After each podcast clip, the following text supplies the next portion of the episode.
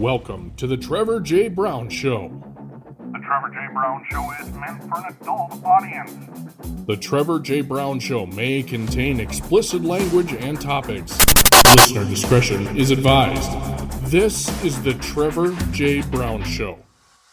Be a part of the show and email us at inherentdream at yahoo.com. Like us on Facebook at facebook.com slash the Trevor J. Brown Show. Visit our website at inherentdream.com. And now, your host, Trevor J. Brown. Welcome in to another edition of the Trevor J. Brown Show.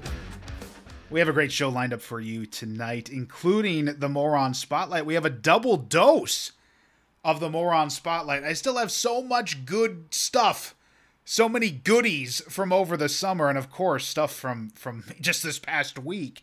It keeps filling up my phone, and we have to get to a ton of it. So we have the Moron Spotlight for you tonight, a double dip of that. We also have Free for All Friday. I was so close to saying TNT Thursday. We used to have Stone when the podcast was called Another Round. We used to call it TNT Thursday. We still call him Mr. TNT because he's always bringing the hot, explosive takes.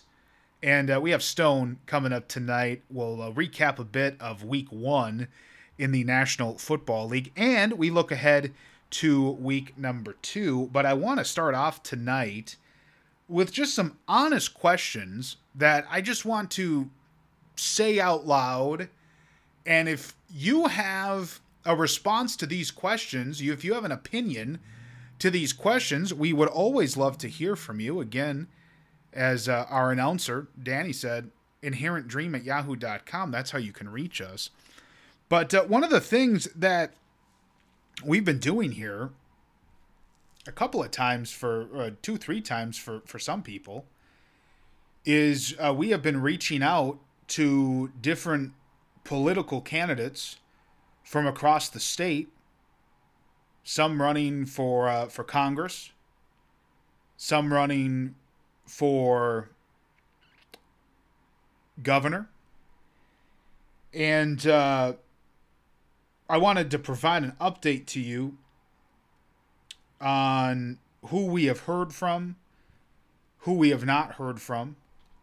And I, I want to make one thing clear on this program I am not Joe Rogan. I am not Howard Stern. I am not Tom Barnard. I am not as good as those people. I don't have the reach of those people. I don't have millions of people listening to the Trevor J. Brown show on a weekly basis. I don't. I never promote that I do. What we are on this very program, what we've been saying since we started this show, what we've been saying when we did the other podcast is we don't endorse political candidates.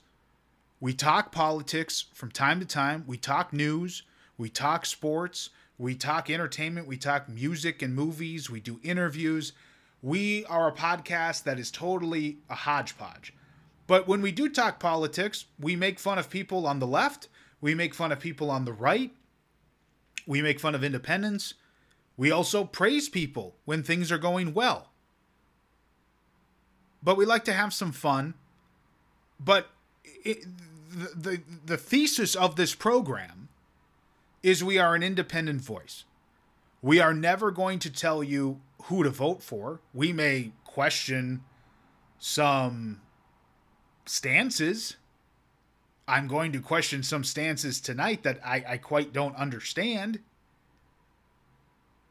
But again, I, I don't have the reach of, of a Rogan or a Howard Stern or locally Tom Barnard. These guys have been doing it for a very, very long time. And uh, look, I get it. I mean, people may get our email. The Walz campaign at this point, what was the latest uh, polling numbers?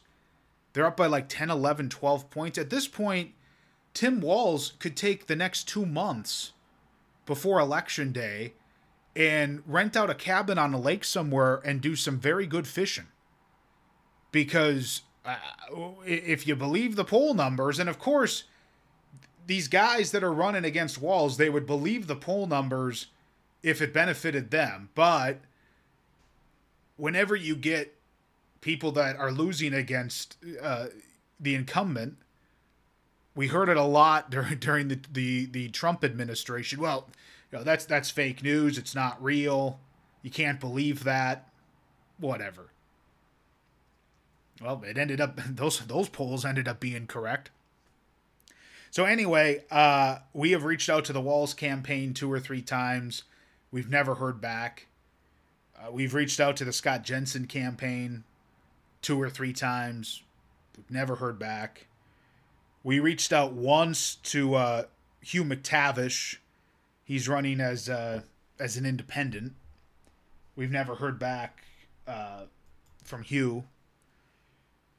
I haven't reached out to uh, these these other people that are running. Uh, Gabrielle Prosser, she's a member of the Socialist Workers Party, and uh, the legal marijuana candidate is James McCaskel. We did reach out to Steve Patterson. Uh, he's from the Austin area, I believe, and we invited him. I invited him last week to come on the show. I think that was Thursday or Friday last week, and uh, he initially said yes Steve was going to come on the program. We I gave him a list of times where he could come on and, and we're not live by the way. I don't know if, if if you know that or not. We're not live. We don't do a lot of editing here on the podcast, so it may sound live. That's that's part of the fun. But I gave him a list of times where hey, we could we could record something during during these times. And I also shot him like 9 or 10 different questions went through his website. I was like, hey, uh, I'd like to ask you these questions. Here's a rundown of the questions and all of that. And uh, got an email over the weekend that, that Steve is now not going to come on the program. He just wants to focus on political shows and political podcasts and all of that. And you know what? If that's what he wants to do, if that's how he wants to run his campaign, that's absolutely fine. I, I have no problem with that whatsoever.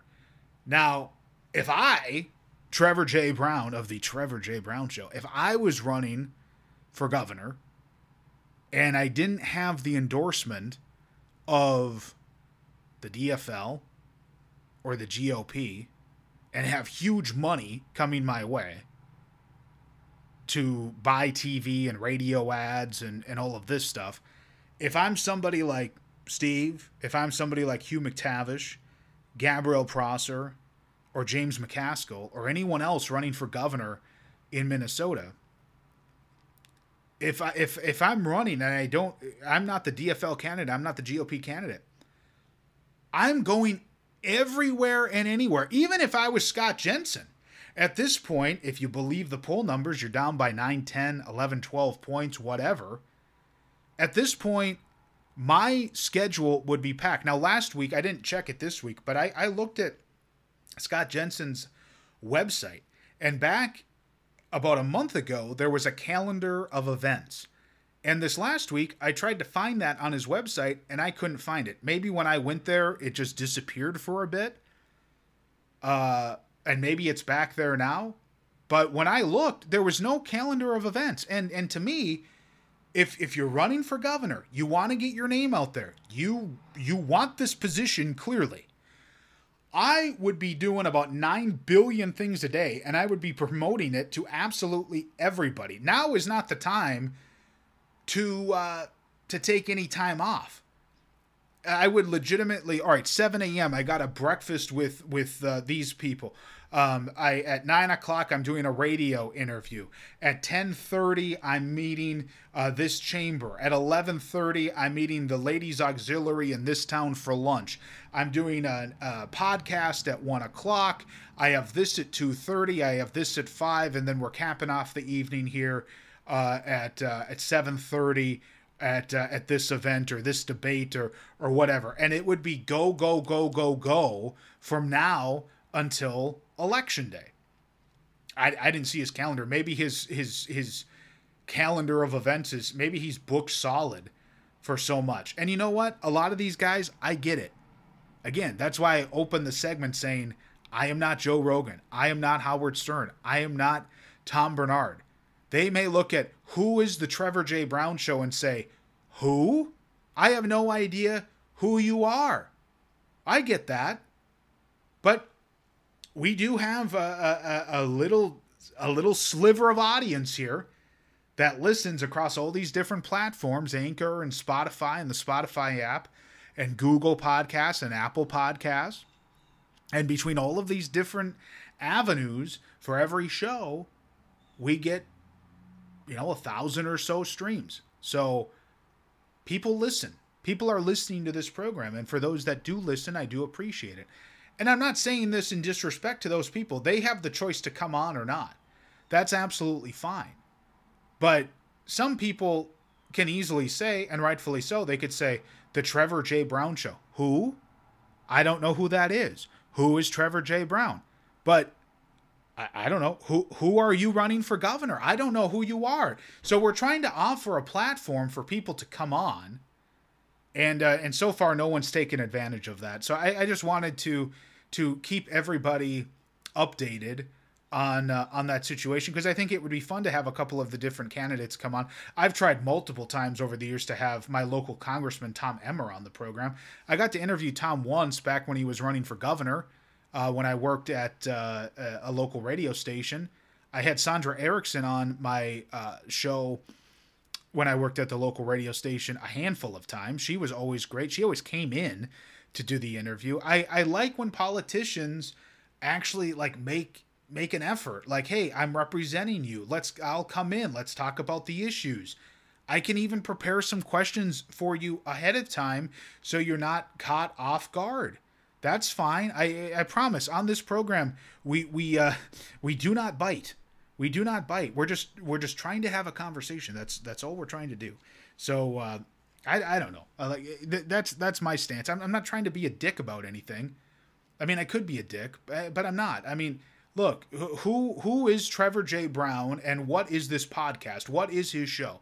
I get that. Is it going to get me further? Is it going to to help me win uh we're not going to put you over the top i, I mean i'm just going to be brutally honest with you but also like I, I don't know who are you like we're, we're trying to get to know the candidates and it's kind of tough to do that when a lot of these guys they want the power they want the position but they don't want to come on and explain their views Here's an uh, as as we switch. Uh, we'll have a double dose of the Moron Spotlight coming up. We also have Mark Stone tonight, NFL picks. We'll also uh, recap a bit of Week One in the NFL. I have a, just an honest question for you. You, I, I see a lot of these ads now. Every ad that I see, it's like nine out of ten are pro Walz. And then you get the the Scott Jensen ad where he kind of flip flops. That was we heard uh, last week that ad came out where there's the one pro Walz ad where it uses Scott Jensen's voice from from the NPR interview that uh, he would try to ban abortion, full full ban in Minnesota abortion. Now the Jensen ad comes out saying he doesn't have the power to overturn it. Uh, he's not running to be governor for that reason. Blah blah blah blah blah. But abortion is a hot button issue in this country because of what the Supreme Court did from from in the summer and and I guess what my my honest question is is you can you can be pro life or you can be pro choice whatever you are you can debate that whatever but even if you are pro life a lot of these ads and these these people that are running their stance at one point Scott Jensen was this way and also Tyler Kistner who's running against Angie Craig they are pro life and they're pro life to the point of uh, there's there's no exception to even have an abortion. There's no exceptions even for like rape or incest. And I don't get that. A woman shouldn't have to carry her dad's baby or her uncle's baby. You know how disgusting that is? It's it's it's gross. And I, I can't wrap my head around you can be pro life. You can be that way. But and, and then then I, I've heard well look well two wrongs don't make a right. So so that gives this douchebag a pass to rape somebody or for, for incest and then the woman just has to suffer through it and they can give it up for adoption like that's the reasoning behind it I, I don't I don't quite understand the logic on that. If you have logic for that, uh, feel free to uh, to email us. Again, we'd love to hear from you anytime. It's it's an open question. Inherentdream at yahoo.com. That's the email address. I, it's a, it's an honest question. Again, you can be pro life. That that's fine. I'm, I'm not I'm not dogging on that. I'm dogging on the fact of that. Well, there's no exception, even if you were raped or it's a child of incest. That's disgusting. You shouldn't have to carry your rapist baby. That that that doesn't make any sense to me at all. The Moron Spotlight, a double dose of it. So much good stuff. The Moron Spotlight is next. This is the Trevor J. Brown Show. The Trevor J. Brown Show. Time to relax. Time to treat yourself. Time for a massage. Time to head to In Good Hands Massage in Milaca. In Good Hands Massage specializes in all types of massage, including deep tissue, relaxation, hot stone, sports massage, and more. They also offer salt lamps, essential oils, and much more. Book your appointment today or get your gift cards at facebook.com slash massage by Lindsay. In Good Hands Massage in Milaca, the official relaxation spot of the Trevor J. Brown Show. Let's fire up the moron spotlight. I don't have the story in front of me on this, but I saw the headline this morning that Mike Lindell, the My Pillow guy, which which by the way, I don't want to be on that side. Whatever whatever side Mike Lindell is on, I, am not I'm not on that side right now. Like he's he's gotten a little too nuts, in my opinion. Nuts nuts even from what he was before. But anyway, the guy uh, the guy was in uh, a fast food establishment parking lot in the drive-through. He was at a local Hardee's getting some dinner, and the FBI uh, rolled up on him and seized his phone and he's all pissed off about that. What's the bigger news story? The My Pillow guy getting uh, his phone seized from the FBI, or uh, him eating at a Hardee's? Oh, have the mighty the mighty have fallen. Mike Lindell isn't he like some big rich guy? If you're some big rich guy that has this pillow empire, is, anyone that's rich eating at Hardee's because they like Hardee's? And look, I'm somebody that enjoys the occasional fast food chain now and again. I have no problem with Hardee's. It's a joke. I mean, I'm joking, of course, but you think a guy that would be as loaded as Mike Lindell, no pun intended, but a guy, a guy that is uh, so well off as as Mike Lindell, it's uh, it's astonishing that he's just uh, one one for the people eating at Hardee's. Uh, we do have news for you about gubernatorial candidate Scott Jensen. About a week after the reformer reported that GOP gubernatorial nominee Scott Jensen was scheduled to speak at an Alexandria event alongside some of the world's most prominent anti vaccine activists, he is no longer listed on the lineup. The Chaska doctor had been scheduled to speak at a global health freedom summit on October 1st, but disappeared from the website about a week ago. He is the only speaker who has been deleted. Among the speakers is Sherri Tenpenny, a Cleveland uh, osteopath, who testified at an Ohio State House committee hearing that the vaccine could magnetize people and interface with 5G cell phone towers. Yeah. I want her for my doctor. Don't come near me, bitch. The Center for Countering Digital Hate's Disinformation Dozen named Tenpenny among the 12 most prolific purveyors of anti vax content on Facebook and Twitter. The event also includes Eden Prairie doctor Robert Zajac, who was disciplined by the Minnesota Board of Medical Practice for telling parents that childhood vaccines aren't safe. Speaking just before Jensen at a November mask offminnesota.org event, Zajac said the leading cause of coronavirus deaths is the medical system. See, here's the problem. These clucks get, and I said it with a C, clucks, cluck, cluck. These clucks, they get a medical license, you know, they're doctors or whatever somehow. But then you have all of these soccer moms out there that say, "Well, did you hear about Robert Zajac? Uh, he said this, and he's a doctor, so it must be true." No, the guy is delusional. You realize we've had vaccines in this country. We talked about polio. You know, polio is raging again in like New York because people aren't taking the vaccine. Take the damn vaccine. We eradicated polio years ago because of this vaccine. It works, it's safe. But then you get little soccer moms out there that do their little research and they're like, "Yeah, we don't we don't think that Johnny should have this because uh, I just I this is this is how I feel." Oh my goodness.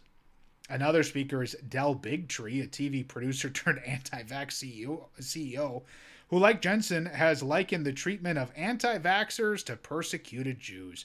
Bigtree went so far as to pin a Star of David on his jacket at an anti-vaxxer event. Yet Scott Jensen somehow uh, he he wants to ask you when you when you try to schedule an interview with him, one of the questions that you must ask or answer is do you have integrity? Well, you may have integrity, but to to blur the line that taking a vaccine is the same equivalent of, of Jews being murdered in Nazi Germany. I, I quite don't get that. We've been talking about that for, for years on the program. Here's the difference. In America, last I checked, you still had the choice to get the vaccine or not. Private employers could could say you have to get the vaccine if you want to work here, if you want to come into work. Uh, they're a private employer. That's that's their right to do that. Uh, much like it was your right to not get it. So people lost their jobs because they thought that standing on that high ground was better than to to keep their job. That's your right. That's fine. You still had that choice. In Nazi Germany, uh, if if there was a if they Nazi Germany was around today and they wanted you to get the vaccine, they would put the vaccine in your arm, and if you didn't want it, you'd be killed. You'd be shot. It's as simple as that. People back in the day were, were rounded up, and if you didn't go, you were murdered. And even if you did go, you were murdered. You, you didn't have much of a choice. So to compare getting a shot to actually being shot and killed, it's uh, it's absolutely ludicrous, and it, it's such uh, bullshit that that people can just easily compare uh, those two things. Uh, the Nielsen data for the 2022 Emmys on NBC is in, and it's not looking good. The award show was down 25% from last year in total viewers and hit a new record low in ratings on Monday. The Kenan Thompson, which, by the way, is there any is there anyone in the history of the world that has had more opportunities that is less funny than Kenan Thompson? The guy has been on, on Saturday Night Live for like 15 years I cannot name one iconic Kenan Thompson sketch. I cannot. The guy is not funny. I don't know who he's having sex with. I don't know who he knows, but the guy keeps getting opportunities. The guy keeps staying on Saturday Night Live. The guy gets to host the Emmys, and he ain't funny. I, I, I don't get it. The Kenan Thompson hosted uh, 74th Emmy Awards had a 1.0 rating among adults 18 to 49, the lowest ever key demo stat for the Emmys. The previous record low was set by the 2020 show, which aired on ABC and settled for a 1.3 rating. The following year, the Emmys rebounded to a 1.9. La- uh, the show drew 5.9 million total viewers compared with last year's outing on CBS, which netted uh, 7.9. Well, the other problem is that you went up against Monday Night Football. What what a moronic thing uh, to to do with that? Who made that decision? Uh, a Virginia restaurant's attempt to honor the victims of 9 11 backfired when some slammed the restaurant's 9 11 themed seafood menu as offensive. George White, a manager at the clubhouse in uh, Stafford County in Virginia, said, My intention was to bring attention to that horrific day 21 years ago. To honor those who lost so much as well as those who gave everything that day, I apologize for those I offended with the 9 11 Seafood Sunday post. Can you imagine those promos? Come on down for the 9 11 Seafood Post. Here's what we have. This is honestly the menu. Here's what they were First responder flatbread, 9 11 oysters, Flight 93 redirect crab dip. Flight, uh, or the menu also included chocolate silk pentagon pie, a key lime flavored remember teeny, and a never forget sampler. Oh my goodness. It is just ridiculous. Uh, are people just stupid? I am 100% for honoring the victims of 9 11. But that is, uh, that's not the way to do it. Remember the rapper Mystikal? A Louisiana jury has indicted New Orleans rapper Mystikal on charges of first degree rape from an alleged sexual assault that is said to have occurred at his Louisiana home in late July. If found guilty, the 51 year old will face a life sentence under state law. Mystikal, whose real name is Michael Lawrence Tyler, Mystikal's a much better stage name, isn't it? You're mystical. Like that's that's that's not terrible. Can you imagine a rapper named Yeah, my name is Michael Lawrence Tyler? Was also handed counts of criminal damage to property, false imprisonment, domestic abuse, battery by strangulation, simple robbery, and numerous drug possession accusations, according to the New Orleans Advocate. In a warrant, sheriff's deputies have accused Tyler of attacking a female in, vi- in a violent encounter about finances on the night of July 30th, during which he allegedly took her car keys and sexually assaulted her. Earlier last month, Tyler was denied bond and fired his attorney in favor of another lawyer who had previously represented him in another sexual assault case in 20. 17. Well, the guy sounds like a total asswipe, so uh, we'll keep you posted as we hear more about the rapper Mystikal. More, more on Spotlight. We have so much to get to, and we also have Mark Stone coming up as well with NFL picks and predictions. This is the Trevor J. Brown Show. This is the Trevor J. Brown Show from Inherent Dream Production Company. Looking to buy or sell online but don't know where to start? Look no further than Jensen Sales Plus. JSP makes buying and selling online easy. From Craigslist to Amazon, eBay to Etsy, they can help you with it all. Check out their website for more information, jensensalesplus.com. That's jensensalesplus.com. Well, you want to talk about double standards. South Carolina Democratic candidate for U.S. Senate Krystle Matthews is facing calls to resign from her own party after controversial comments leaked. South Carolina State Representative uh, Krystle Matthews, she's running against incumbent Republican uh, Tim Scott.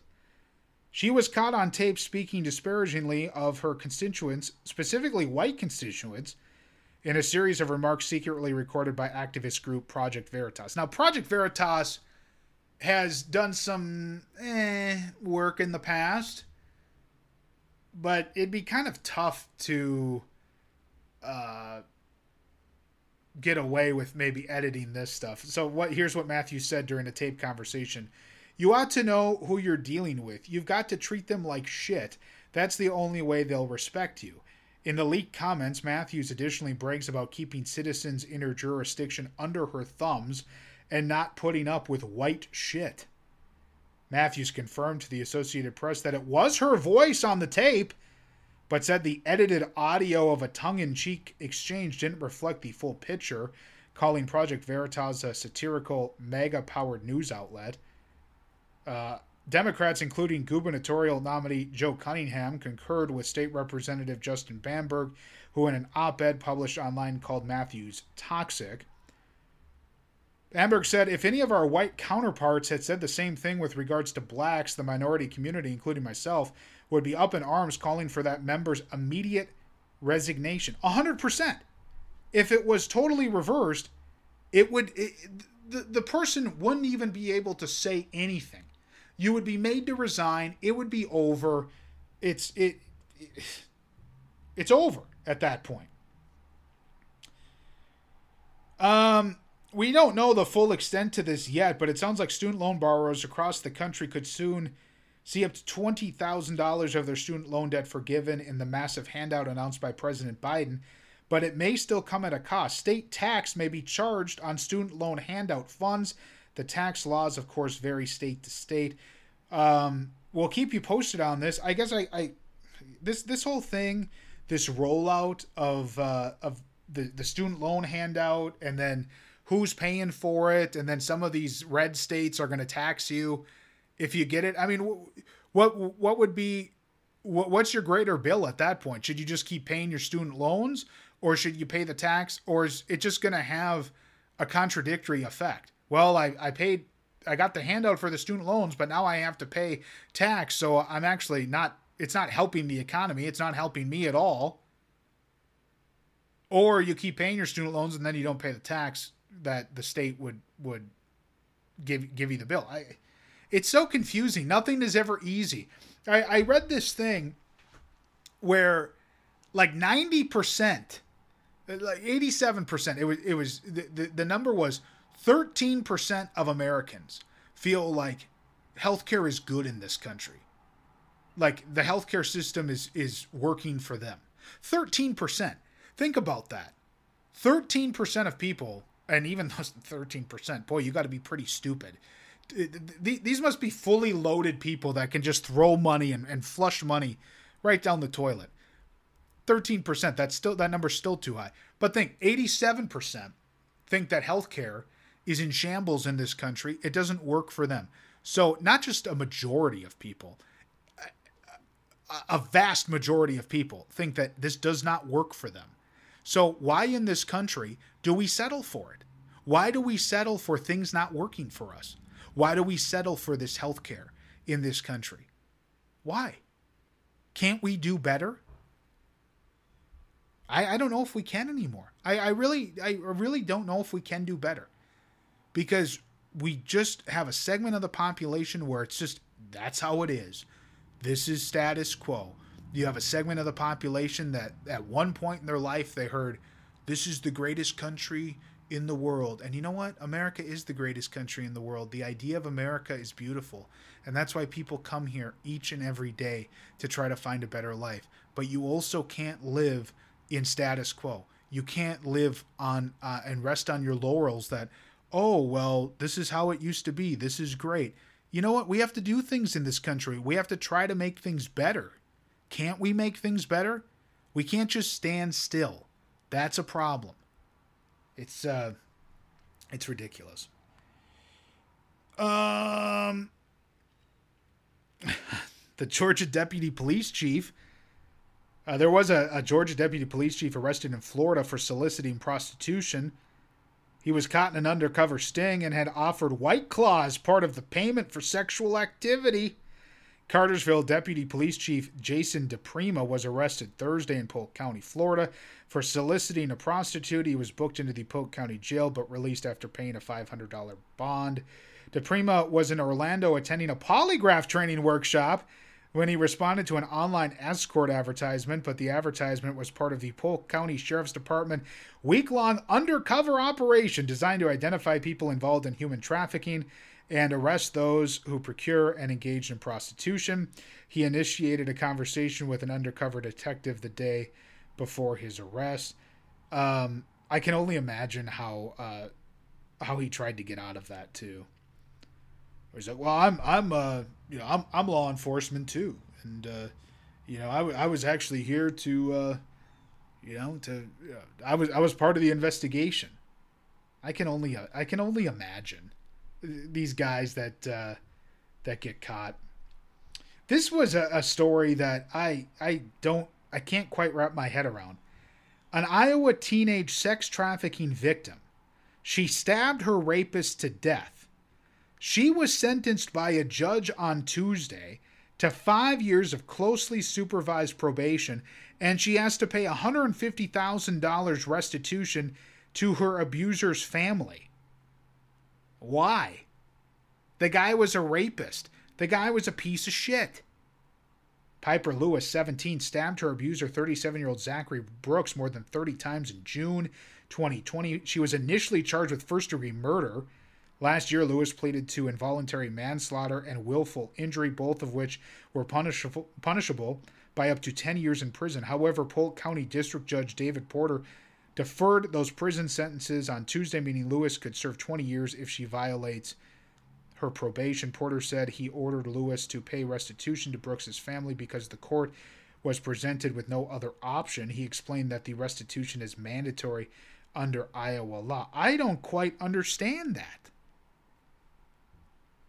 Lewis, who was 15 when she stabbed Brooks in a Des Moines apartment, she's a child, had run away from home to escape her abusive adopted mother. She was sleeping in the halls of an apartment building when Christopher Brown, 28, took her in and began trafficking her to other men for sex, according to officials. Among those men was Brooks, who Lewis said raped her multiple times before she killed him. She recalled being forced at knife point to go to his apartment for sex after Brooks raped her for what would end up being the last time Lewis grabbed a knife off a bedside table and stabbed him. Neither police nor prosecutors dispute whether Lewis was trafficked and assaulted, but prosecutors allege that Brooks was not an immediate threat because he was asleep when he was stabbed. Iowa is not among the dozens of states with a safe harbor law that gives trafficking victims some level of criminal immunity. Well, Iowa, uh, you should change that because uh, that that kind of seems backward in my opinion. Hey, uh, you were raped and you were held captive and you were sex trafficked for uh, for this long, and then uh, oh, you kill your captor, and uh, oh, uh, yeah, you have to pay his family for restitution. If that family had any, uh, oh, they they probably don't because they raised a criminal. But if they had any any thought at all of, hey, I want to be a good person, they should say, I don't want the money we'll donate the money to charity or you just keep the money. I'm sorry for what you had to go through. Oh my goodness. All right. Well, that's a double dip of the Moron Spotlight. We still have so much good, juicy stuff to get to. It's nice taking those few weeks off in the summer because the Moron Spotlight stuff just keeps piling in, piling in, piling up. And of course, if you ever have a story, uh, feel free to email us. We'd love to have it here on the uh, on the show inherent dream at yahoo.com. This is the Trevor J. Brown Show. The Trevor J. Brown Show. This is Our Flag, the new album from Chairman of the Board, featuring 10 new tracks of instrumental music and over 30 minutes of music. Stream it wherever you stream music and buy your digital copy at inherentdream.bandcamp.com. This is Our Flag by Chairman of the Board, out now.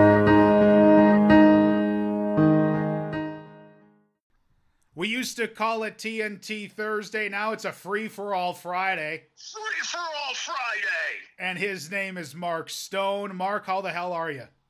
I'm doing fantastic, Trevor. Again, it's Friday. It's the end of the week. Things have been rolling along crazily as football season's in full bore at all levels, which means Coach Mark Stone is very, very busy. Uh, I got to start with this. We we don't talk a hell of a lot of college football, but what's up with your Nebraska Cornhuskers, man? Oh my God! Oh my God! you know what? Here's the thing: my alma mater, North Dakota, went down there two weeks ago it almost defeated them. I mean, Nebraska put it away in the fourth quarter, but believe you me, they were they were on their edge of the seats at Memorial Stadium with a tie game at halftime. Um, I definitely felt like the clock was already ticking on Scott Frost after Northwestern, so I kind of wanted North Dakota to just knock them off to just be rid of them.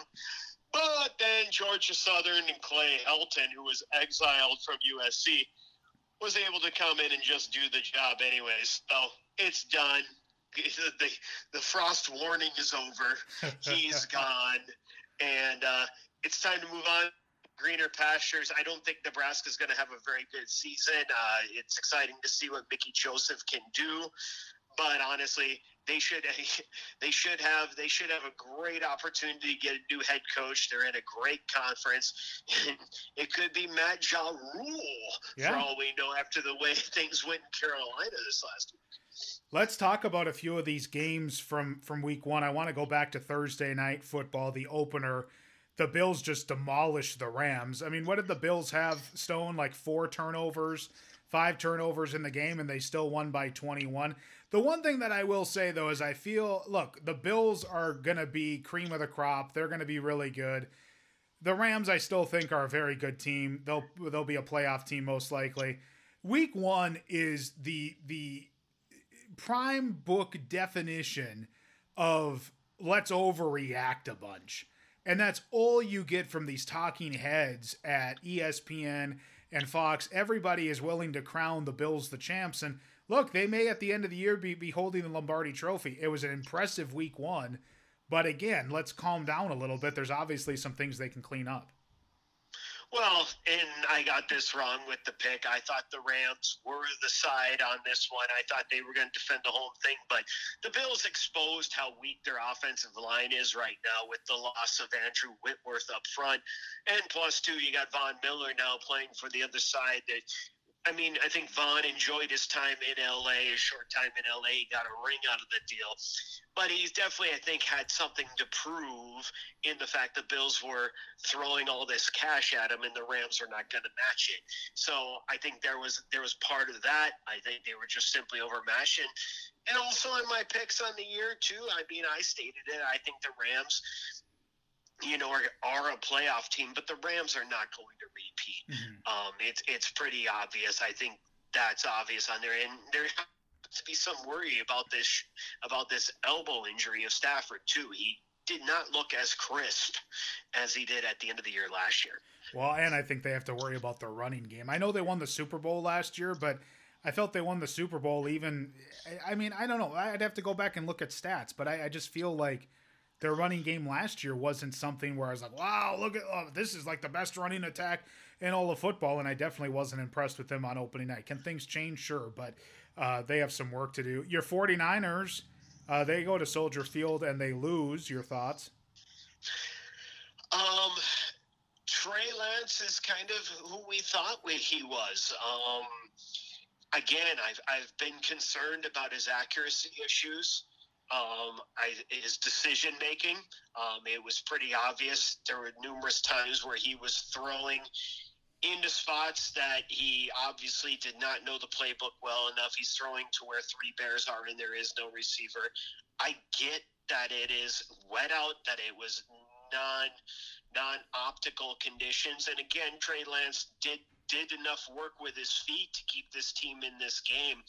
But you definitely have to be concerned, and you have to wonder if Jimmy would have been in there, would you had those issues? But at the same time, if Jimmy would have been in there, he wouldn't have been able to move the ball with his legs like Trey is. My concern with Trey, more than anything, I think he's going to eventually find his way. I think Kyle's going to make sure he finds his way and dials up this offense to where he can get a 60% completion. But my issue is with the way Trey runs. I don't know if he can last a full season running with his head down like that and trying to bowl over people. I understand he's bigger than most quarterbacks, but you you, you just get less doing doing things like that. And if he doesn't figure out how to do it, he is going to be shelved for a few weeks. And thank God the Niners do have Jimmy G on the bench for that. But they put themselves into a tough spot now with uh, Seattle coming to town off of their win and uh, they're in a must-win here. They can't go 0 2 with the Rams and also um, with Denver up next as their two games. This could they could start off 0 4 if they don't find a way to win this game this weekend. You mentioned the Seahawks; they get the win Monday night over Denver, 17 to 16. I, I was wrong on this. I was I was part of the crew that said Russ is going to come in and Russ is going to cook. And you know what? Honestly, Stone, it was the same Russell Wilson. I I just feel like, in a way, Russell Wilson is who he is. Like, look, he's won a Super Bowl. He went to another. He's he's gonna be a Hall of Famer. I mean, but I don't know. Like, the guy has sort of been forgotten about. I mean, in a way where like he was he was kind of in that crop of quarterbacks with you know not not in the same category as, as Brady obviously but you think of the elites like Brady and Peyton Manning and you think of Aaron Rodgers and when Drew Brees was in the league and you know Brees is now gone and Manning is gone and Brady this is probably his last year and you think okay well who's going to be the next guy? And a lot of people assumed it it's Wilson it's going to be Wilson's league no, all this young crop of quarterback like Mahomes, Lamar Jackson, Joe Burrow, uh, Justin Herbert, they have taken over the league. It's the young, talented quarterback. Russ is still good, but he's sort of the the guy now where it's like, well, he, he is who he is, and I don't know, like you know, eh, you you spend all that money on him on a on a huge deal, and and you take the ball out of his hands and you try to kick the field goal, like I don't know, I I thought uh, new Denver coach uh, Hackett was uh, was exposed in this game. Yeah, Hackett definitely showed he's not ready for prime time, and he's definitely might be a better coordinator. And I don't know if he's a better coordinator than a head coach. I mean, he, it's like I said, the pedigree is great from his dad, who was part of that 49ers machine, but he didn't call plays in Green Bay.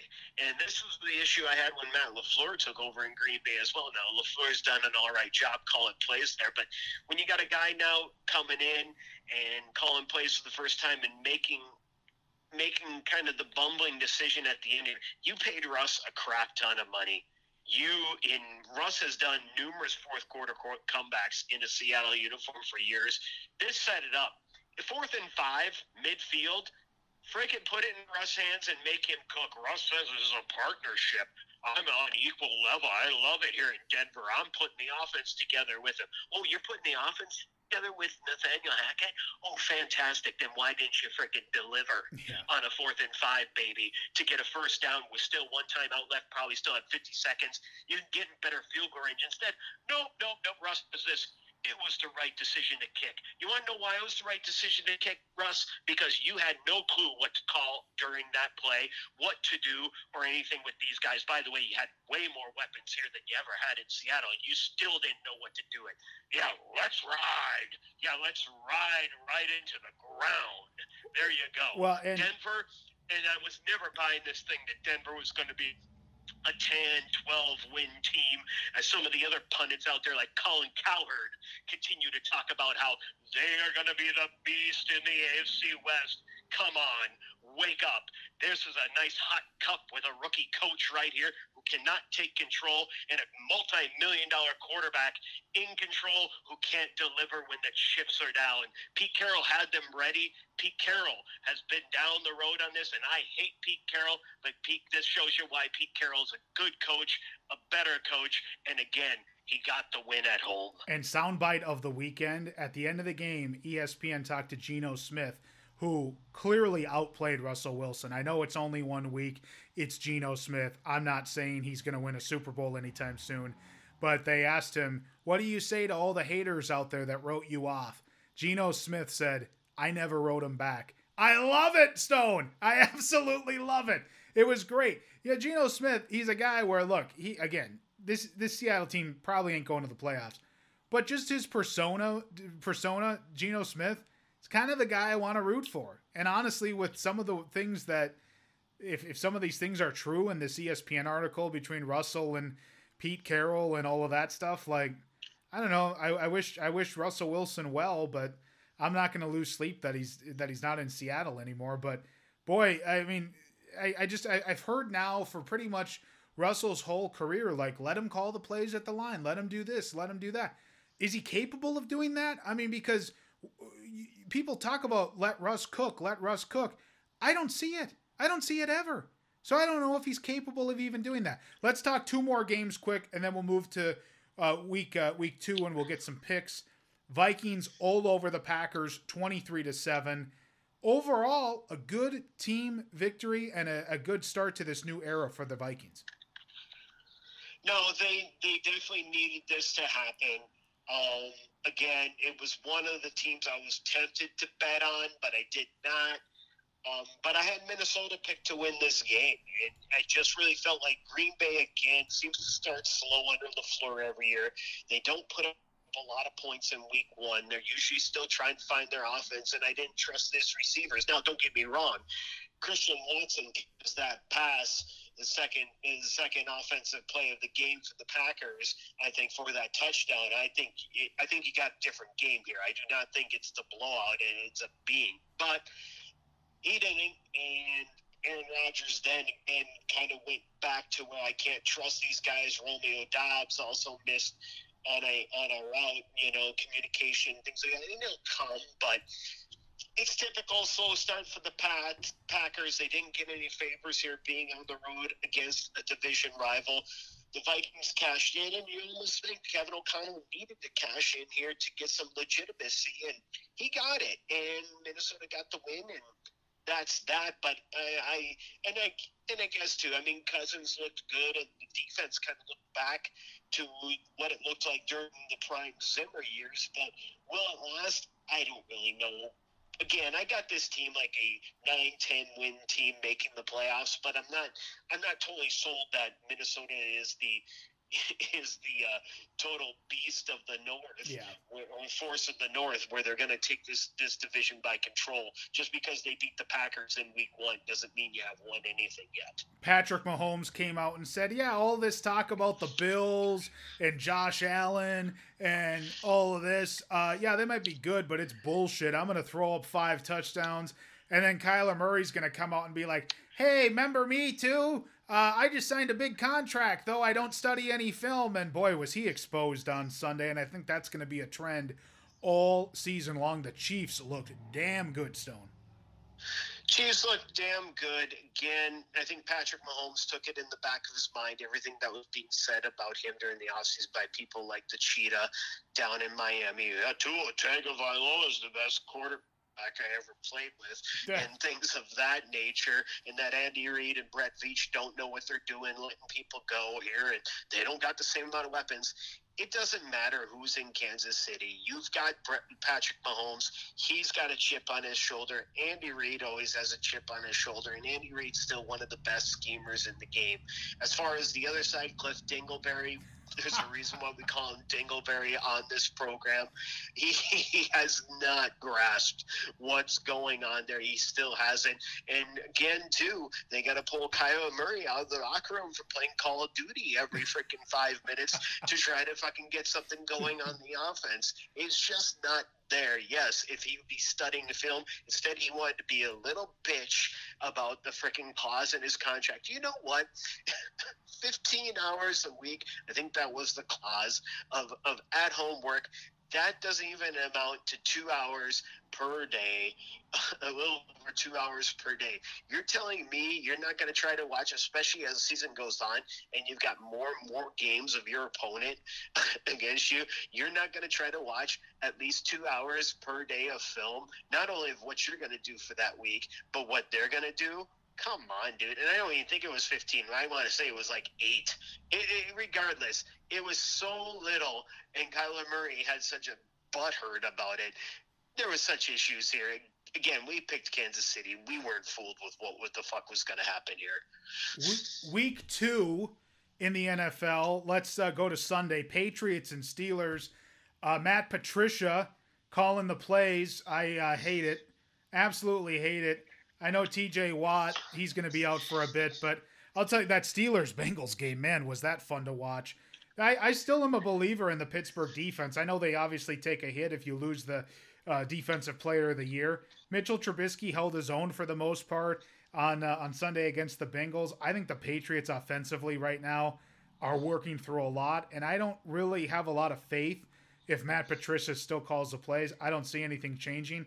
I like the Pittsburgh Steelers to win this game. Very low scoring, very ugly. Yeah, we talked. I mean, last week you heard the carved in stone pick of the week, baby. Pittsburgh plus six and a half. It was a divisional game. It was a Mike Tomlin rah rah spot. Nobody was respecting Pittsburgh, and they go and win that game. Now, don't get me wrong. There was there was a blown play not only by the refs at the end of that game in regulation with the with the uh, touchdown. Also, again, Zach Snacks, Zach Taylor shows us well again why he is a why he is a Sean McVay disciple and not the next coming of Sean McVay because he should have thrown the flag with two minutes and about 25 seconds left to go in that game for a review because it was painfully obvious the foot was on the goal line and you're in Mhm. at that point. Um, but Pittsburgh again prevailed, and I'm agreeing with you. Patriots, it's a dumpster fire there. That was obvious in the game against Miami. So yes, I am picking Pittsburgh here to win this game. Panthers and the Giants from uh, MetLife. How about those Giants, Stone? I mean, look, here's another example. You you you roll with the two point conversion, it works. But can you imagine if they fail the two point conversion, all the questions that Daboll would have had all week from the New York media? But it just kind of shows you some of those moments can galvanize a team. I think it brings the team together. I like the Giants at home on Sunday to move to 2 0. You know what? The uh, Giants, it was dead to rights in that game. I was really feeling good about my stone cold lock of the week of the Tennessee Titans at about halftime, a little bit past halftime. I didn't think Danny Dimes and company had it in them to come back here. Saquon Barkley risen from the dead. And again, Daboll shows the day balls by going for it on with two points to win the game. You got to do that too. You're a huge underdog in this game. You're on the road. Perfect. I think if it backfires, it's not a big deal. I can even explain that. We're on the road. We didn't want to take this to overtime. We wanted to win this game. So great move by that. However, they're back at home now off a win they weren't supposed to get against the Carolina Panthers team that I called last week was going to lose that game against Cleveland, and they did. and they've got to find a way to bounce back. Uh, it's surprisingly quiet from uh, Mr. Baker Mayfield down there right now, and you're not hearing Matt Joe Rules saying anything either, which which tells me Carolina's actually focused for this game. They're the better roster. I think they're in New York. Like I said, is confident now they can beat anybody. Well, you're not quite ready for that until until Brian Daboll actually takes over play calling on offense. So give me Carolina on this one. Kevin Stefanski, uh, he's going to move to two and zero oh here because he gets the lowly Jets. Last week I uh, I had three locks of the week. I only picked one of them, so it was a little uh, false advertising to open up the season. But here is my lock of the week. I'm taking the Cleveland Browns at home over the New York Jets because Stone, as long as Joe Flacco is starting for the New York Jets, you would just you'd be better off if Urban Meyer was starting at quarterback for your team. Ooh, Urban Meyer reference for this game, which Urban Meyer had absolutely nothing to do. I guess he's got a tie to Cleveland and the fact that he's got a tie to Ohio. But Urban will be busy.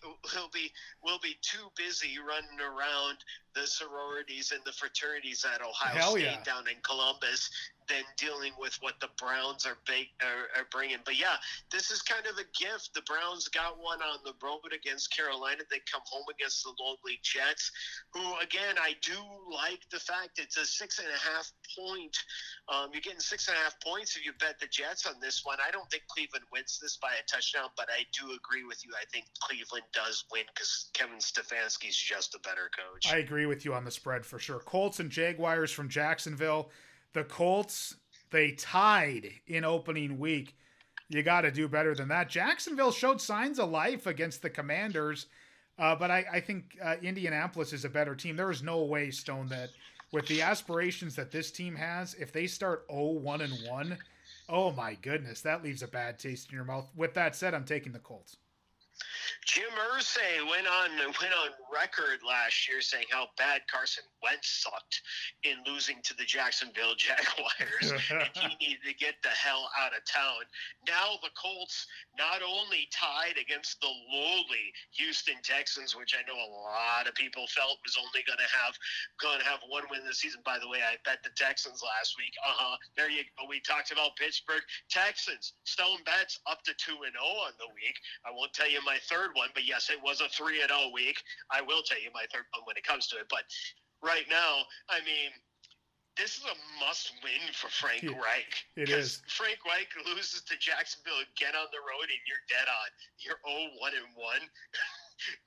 Him and Matt Ryan will be shipped out of town for a package of Hebrew National Oh! hot dogs.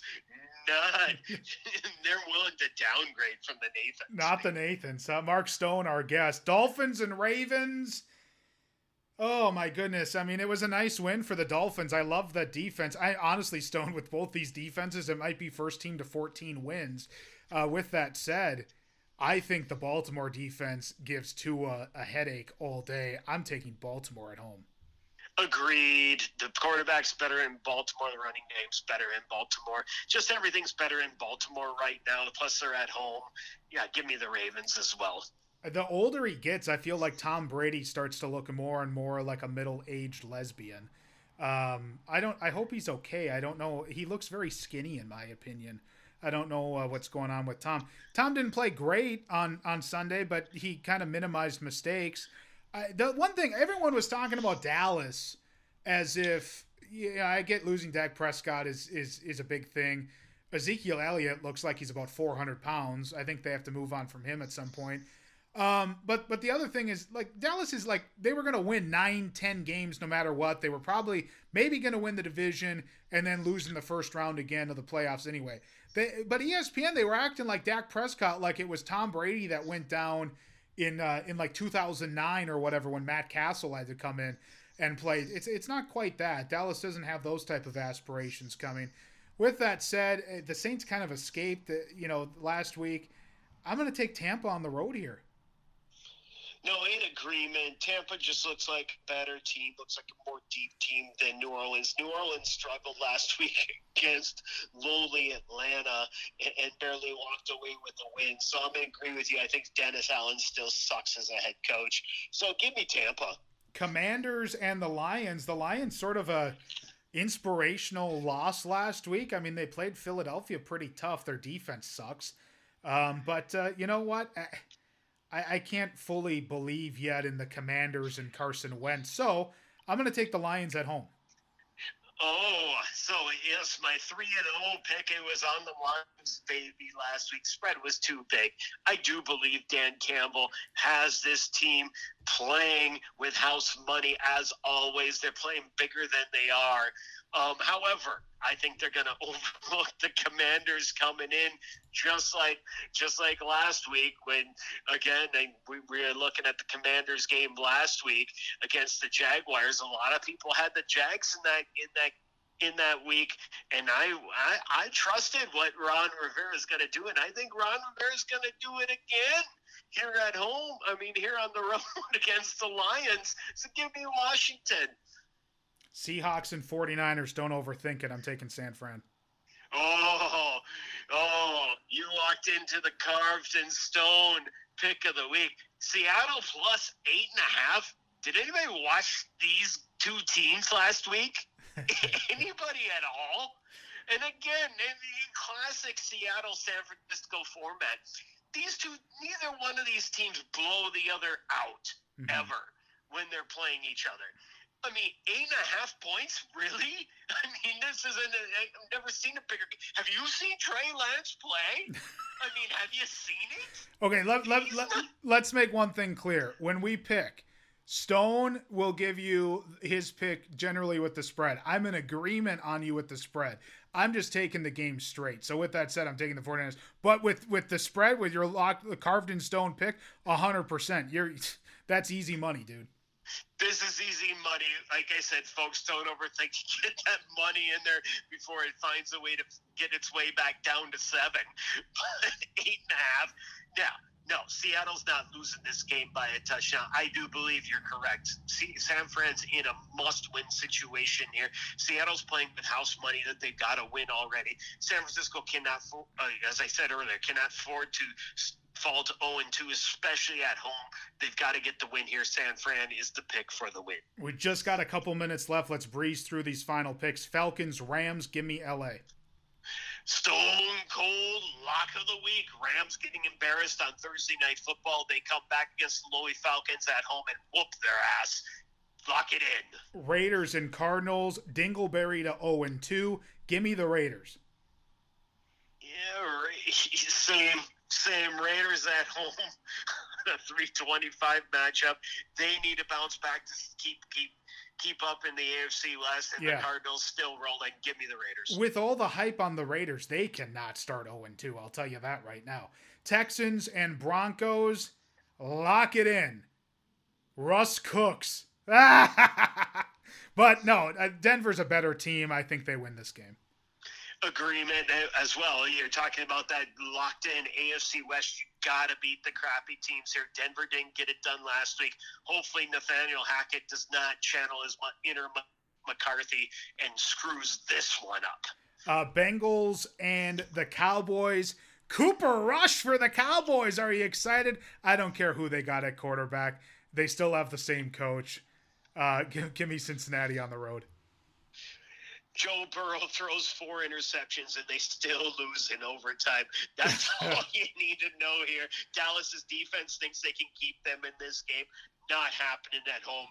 Bengals embarrassed to go back to one and one, and the Cowboys continue on the road to firing Mike McCarthy in Week Six. I claim this, folks. It's gonna happen. And you claimed it back in like May when we had you back back on for your season finale. So we'll have to pull out the tape and show it to everybody. Uh, Bears and Packers. Packers go to 0 and 2. How about them Bears? Disagreement here. The Packers bounce back at home. I do like the line if you're going to bet the Bears on this one. And again, it's a divisional rival. Bears are coming off a win.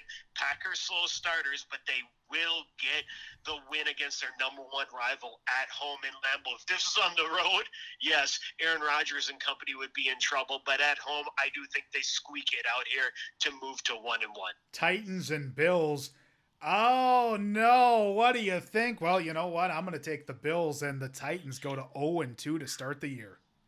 Agreement. Titans needed to win that game last week. Robert Woods looks done, folks, and the two rookie receivers just aren't getting it done. Tannehill doesn't have anybody to throw to, and even Derrick Henry last week wasn't the number one back in the backfield don't know what's going on in Tennessee, but we do know what's going on in Buffalo, and it's ass kicking season. So give me the Bill at home as well.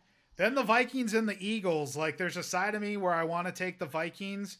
If they win on the road in Philly Stone, I will believe in this new era. But until they win a game that I feel they're not supposed to, like, you know, opening day against the Packers, they beat the Packers. They generally split every year. So that's not really it was a nice win, but it's not really a surprising win. It'll surprise me if they go into Philadelphia and win, because generally in the history of the Vikings, this would be a game that you would say they'll lose this game. So with that said, I'm going to take Philadelphia. But if if the Vikings go in and win, then maybe things are changing here. I do think things have changed enough that the Vikings are are are confident enough after beating the Packers. They will be focused enough to go in and get the win here against Philly. So I am picking Minnesota to win on the road in this game to actually put themselves in the conversation that they are a playoff team. Wonderful to have you on the uh, program. We'll talk to you next week, my friend. Enjoy the games. Thank you, Trevor. Always a pleasure for coming on a free for all Friday. He's Mark Stone, and this is the Trevor J. Brown Show. This is the Trevor J. Brown Show from Inherent Dream Production Company. Can't get enough of the Trevor J. Brown Show? Join Trevor for Bonus Content Saturday exclusively on the Spotify app. For Bonus Content Saturday, Trevor spins the tunes he's enjoying right now, tunes he loves from the past, great local music, and also continues to build his playlist of his favorite and, in his opinion, the greatest songs of all time. Join Trevor for Bonus Content Saturday exclusively on the Spotify app bonus content Saturday, tomorrow, exclusively on the Spotify app. We are adding more tunes to our playlist, the 1000 Songs by the Trevor J. Brown Show. So far this year, we have added a hard, uh, excuse me, Please Please Me by the Beatles, You're So Vain from Carly Simon, Jackson from Johnny and June Carter Cash. Last week, Nothing Compares to You by Sinead O'Connor, One of Us by Joan Osborne, and Loretta Lynn Smash the Pill. Tomorrow, we are adding tunes from The Who, Sarah McLachlan, and Stevie Ray Vaughan. Yep, we're adding those tomorrow to the playlist. Which songs do we decide? We will tell you what songs we're adding tomorrow, and we'll also give you a little background of each song as well. Then for our final Saturday of the month, we have a local Minnesota show where we spin some tunes. We'll have uh, tunes from Chairman of the Board, Oman, and also Capital Sons. And then when we get into October, we'll get back to the Thousand Songs playlist. You can follow along with the playlist. Just search for the 1000 Songs by the Trevor J. Brown Show. We have another list as well, which we share on the Inherent Dream Facebook page. We renamed this. It used to be called Dig It, and now the playlist is called the Inherent Dream Playlist. And this playlist, it features new music, old music, and these are just really some songs that we're all really enjoying right now here at Inherent Dreams. So Uh, this week on that playlist, music from the Beatles, music from Phoenix, uh, Sleigh Bells, Coldplay, and a band called Porches, which opened up for Phoenix at the Palace Theater. And uh, when I saw them, I was like, hey, you know, they're, they're not bad, whatever. But I've started listening to their latest album. It's called All Day Gentle Hold. And the album is fantastic. I, I really am enjoying the band Porches right now. So uh, check that out. I also want to send a special thanks, uh, a special shout out to our buddy Isaac Jensen for Jensen Sales Plus, proud sponsor here on the program, and also uh, a huge, huge help with him being a sponsor. And we got a new computer set up here uh, that uh, that we got ordered from him, and and it's just been working so fantastic, and it just helps us do everything so smoothly. So a big thank you to Isaac and the team at uh, at Jensen Sales Plus for uh, for the new stuff. So we uh, we love it. Also, a big thanks to Mark Stone for joining us tonight. We're back tomorrow for bonus content Saturday exclusively on the Spotify app. Have a great weekend. This has been the Trevor J. Brown Show. The opinions expressed on this show do not express the views of staff, management, or sponsors of Inherent Dream Production Company or streaming services where the show may be heard. The Trevor J. Brown Show is a production of Inherent Dream Production Company.